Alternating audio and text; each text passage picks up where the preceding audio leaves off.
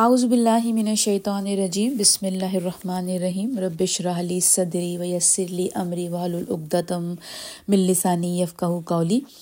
السلام علیکم ورحمۃ اللہ وبرکاتہ۔ آج ہم انشاءاللہ تعالیٰ اللہ سبحانہ تعالیٰ کی مدد سے سورہ ہود کی آیت نمبر 66 سے لے کر 77 تک انشاءاللہ تعالیٰ کریں گے، اور جہاں جہاں سمجھنا ہوگا وہاں سمجھیں گے۔ ویسے تو بہت ہی سیدھی اور اسٹریٹ سمجھ میں آ جانے والی آیتیں ہیں، تو چلیں ہم سب سے پہلے تلاوت کرتے ہیں۔ اعوذ باللہ من الشیطان الرجیم، بسم اللہ الرحمن الرحیم، آیت نمبر 66۔ فَلَمَّا جَاءَ أَمْرُنَا نَجَّيْنَا صَالِحًا وَالَّذِينَ آمَنُوا مَعَهُ بِرَحْمَةٍ مِّنَّا وَمِنْ خِزْيِ يَوْمَئِذٍ إِنَّ رَبَّكَ هُوَ الْقَوِيُّ الْعَزِيزُ۔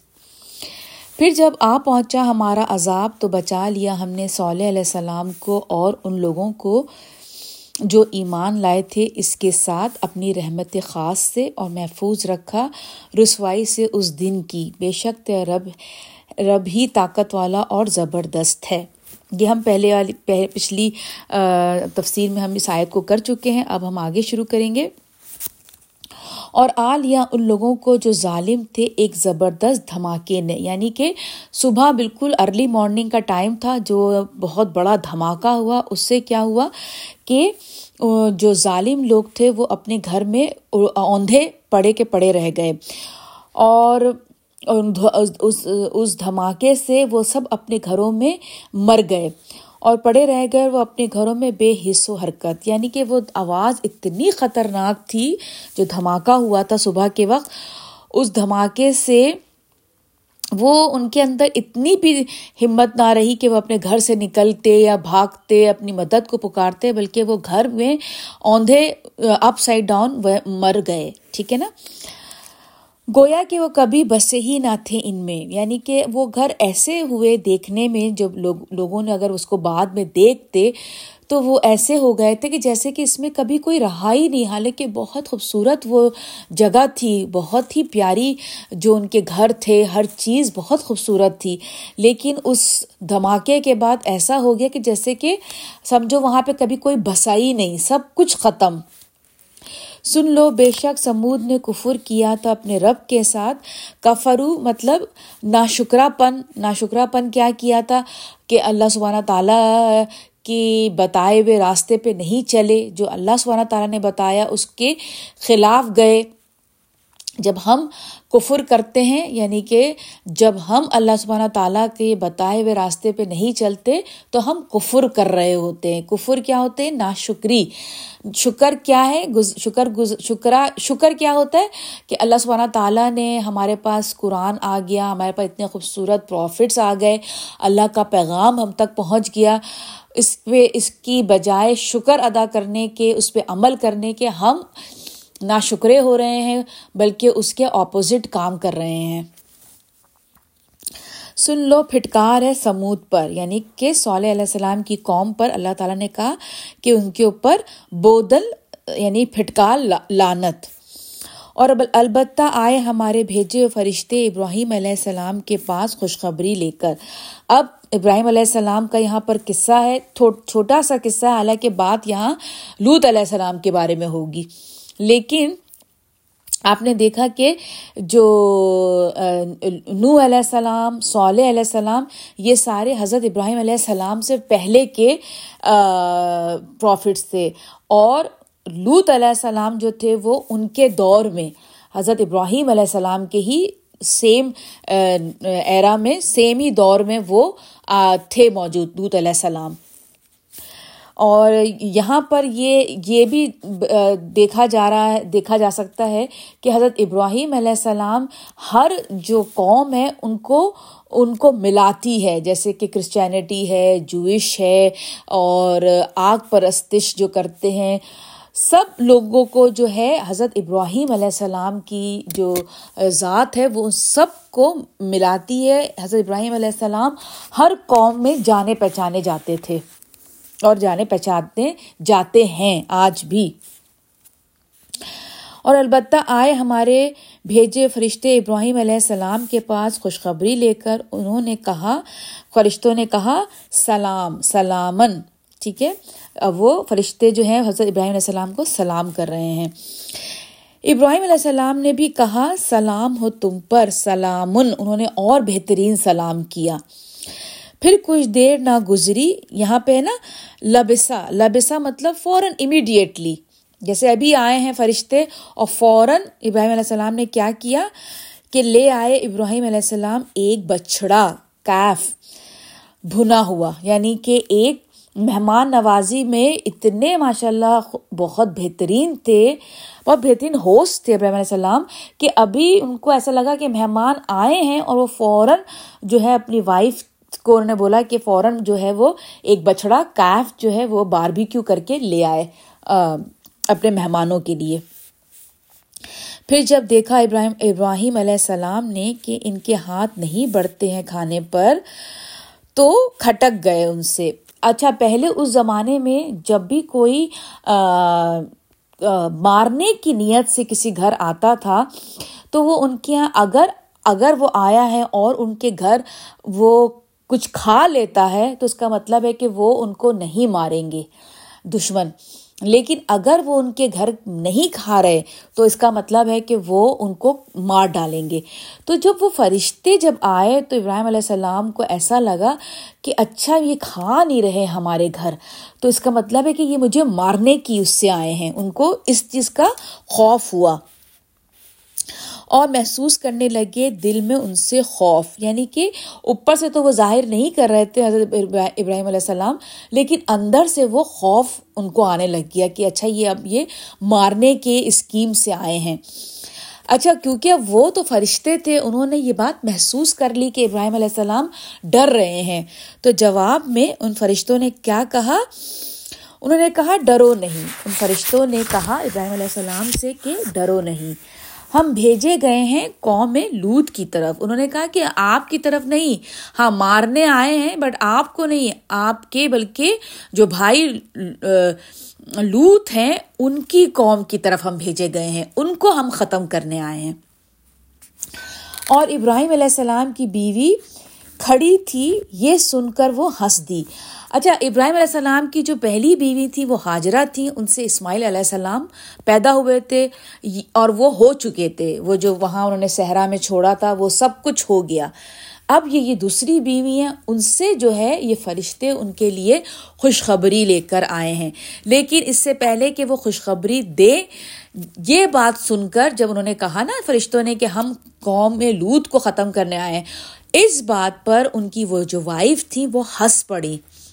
وہ ہنس دی، کیوں ہنس دی؟ کیونکہ ان کو یہ تھا کہ چلو الحمدللہ یہ گند اب ختم ہونے والی ہے، یہ جو بھی گندگی چل رہی ہے ہمارے ٹاؤن میں اب یہ ختم ہو جائے گی. پھر اس کے بعد خوشخبری دی فرشتوں نے انہیں اسحاق کی اور بعد اسحاق کے یعقوب کی. یعنی انہوں نے کہا کہ پہلے تمہیں اسحاق بیٹا ہوگا اور پھر اسحاق کو یعقوب ہوگا. تو یہ دو خوشخبریاں انہوں نے حضرت ابراہیم علیہ السلام کو دی فرشتوں نے. تو اب ان کی وائف نے جب سنا یہ خوشخبری تو انہوں نے کہا ہائے میری بدبختی، جیسے ہوتا نا او مائی گاڈ یہ کیسے ہو سکتا ہے. تو انہوں نے بالکل اسی طرح سے کہا کیا میرے ہاں بچہ ہوگا، مطلب انہوں نے کہا کہ کیا مطلب میرے یہاں ہمارے یہاں بچہ ہوگا، آپ یہ کہہ رہے ہیں کہ ہمیں اولاد ہوگی، حالانکہ میں بوڑھی ہو چکی ہوں اور یہ میرے میاں بھی بوڑھے ہیں. یہاں پہ ہے نا بالی شیخن، شیخن یعنی کہ بہت بوڑھے ہو چکے ہیں آپ، مطلب کیا آر یو جوکنگ. وہ تو ان کو ایسا لگا کہ آپ کیا بول رہے ہیں کہ ہمیں اولاد ہوگی جبکہ ہم دونوں اتنے بوڑھے ہو چکے ہیں. یقیناً یہ تو بڑی عجیب بات ہے. انہوں نے کہا کہ مطلب ان کی جو وائف تھیں وہ تھوڑی سی زیادہ ایکسپریسو لگ رہی ہیں، کیونکہ جب پہلی بات بتائی تو اس پہ بھی وہ ہنس پڑی، پھر اس کے جب دوسری خوشخبری دی اس پہ بھی انہوں نے بڑے ایکسپریشنز اپنے دکھائے باتوں کے ذریعے، ایکشنز کے ذریعے. تو پھر آگے کیا ہوا، فرشتوں نے کہا کیا تعجب کرتی ہو تم اللہ کے حکم پر. فرشتوں نے کہا کہ کیا تم اللہ کے حکم پر حیران ہو رہی ہو، رحمت ہو اللہ کی اور اس کی برکتیں نازل ہوں تم پر اے ابراہیم کے گھر والوں. اب جیسے انہوں نے یہ خوشخبری سنا دی تو اب وہ فرشتے جانے لگ گئے, لیکن ان کو دعائیں دیتے ہوئے جانے لگ گئے کہ آپ ابراہیم علیہ السلام, آپ کے اوپر اور آپ کی فیملی کے اوپر اللہ کی بہت رحمتیں نازل ہوں. یقیناً اللہ ہے نہایت قابل تعریف اور بڑی شان والا. یہ فرشتے حضرت ابراہیم علیہ السلام اور ان کی وائف سے کہہ رہے تھے جب وہ جانے لگے. اب حضرت ابراہیم علیہ السلام کے بارے میں, پھر جب دور ہو گئی ابراہیم علیہ السلام کی گھبراہٹ, وہ جو گھبرائے ہوئے تھے نا ابراہیم علیہ السلام, جب وہ دور ہو گئی, اب تھوڑے سے بہتر ہو گئے اور مل گئی انہیں اولاد کی خوشخبری, یعنی کہ اولاد کی خوشخبری بھی مل گئی اور وہ جو گھبراہٹ تھی کہ کہیں ہمیں مارنے آئیں وہ بھی صحیح ہو گئی. تو پھر کیا ہوا, تو انہوں نے جھگڑنا شروع کر دیا. جدال مطلب ہوتا ہے جیسے آرگیو, جیسے آرگیومنٹ. انہوں نے فرشتوں کے ساتھ آرگیومنٹ تھوڑا سا شروع کر دیا حضرت ابراہیم علیہ السلام نے, کیونکہ انہوں نے سن لیا کہ وہ قوم لوط کو ختم کرنے آئے ہیں. تو کیونکہ وہ حضرت ابراہیم علیہ السلام بہت, یعنی کہ ان کے اندر پیار اپنے لوگوں کے لیے, حالانکہ ان کی نیشن نہیں تھی, وہ قوم لوط تھی, لیکن ان کو درد ویسے ہی تھا. اسی لیے حضرت محمد صلی اللہ علیہ وسلم کے اندر حضرت ابراہیم علیہ السلام کی بہت زیادہ خصوصیات موجود تھیں.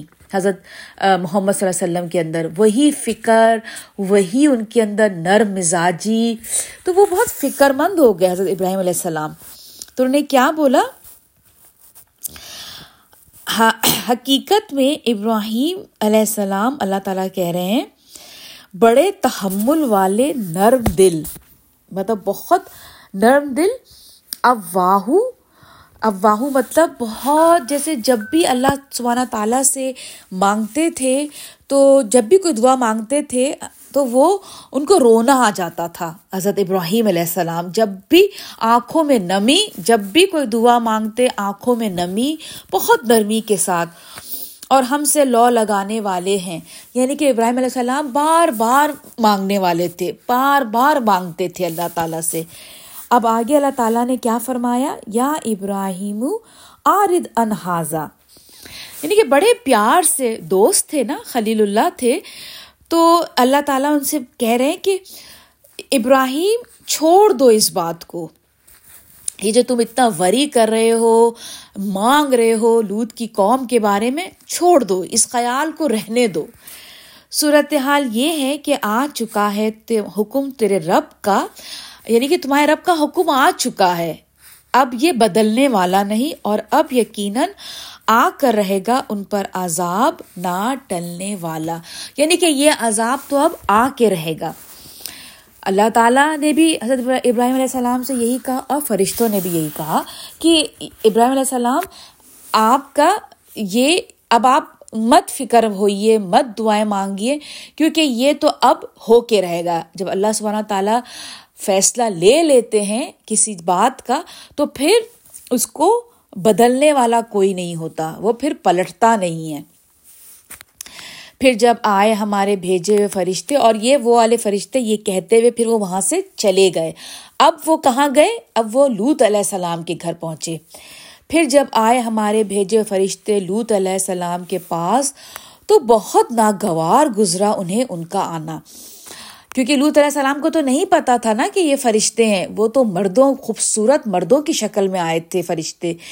تو لوط علیہ السلام نے جب فرشتوں کو دیکھا تو ان کا بڑا دل عجیب سا ہوا کہ اللہ, اب یہ مرد آئے ہیں اور اب ہمارے جو, میری جو قوم کے لوگ ہیں, یہ ان کے ساتھ بڑا برا حال کرنے والے ہیں. اور دل میں کڑھنے لگے. یعنی کہ جب لوط علیہ السلام نے دیکھا فرشتوں کو تو بہت برا محسوس کیا, اور دل میں عجیب سی ان کی ایک فیلنگ آنے لگی. اور انہوں نے کیا کہا, اور وہ کہنے لگے کہ یہ دن ہے بڑی مصیبت کا. انہوں نے کہا کہ یہ دن بڑا ٹف دن ہے, بڑا سخت دن ہے. یہ جو عصیب ہے نا, اس کا ہوتا ہے بہت سخت دن. وہ اس لحاظ سے نہیں کہہ رہے تھے کہ ان کہ فرشتے آئے ہیں اور اب وہ میری قوم ختم ہونے والی, نہیں, بلکہ وہ اس لحاظ سے سوچ رہے تھے کہ یہ اتنے خوبصورت مرد ہیں, اب ان کے اوپر میری قوم کے لوگ اٹیک کریں گے. تو چلیں یہیں پر ہی میں اپنی تفسیر ختم کرتی ہوں. اگلی تفسیر میں ہم آگے قصہ پڑھیں گے. مجھے اور میری فیملی کو اپنی دعاؤں میں شامل رکھیے گا. آپ اور آپ کی فیملیز بھی میری ہر دعا میں شامل رہتے ہیں. جو کچھ بھی غلط تھا وہ میری طرف سے تھا اور جو کچھ بھی ٹھیک تھا وہ اللہ سبحانہ تعالیٰ کی طرف سے تھا. السلام علیکم ورحمۃ اللہ وبرکاتہ.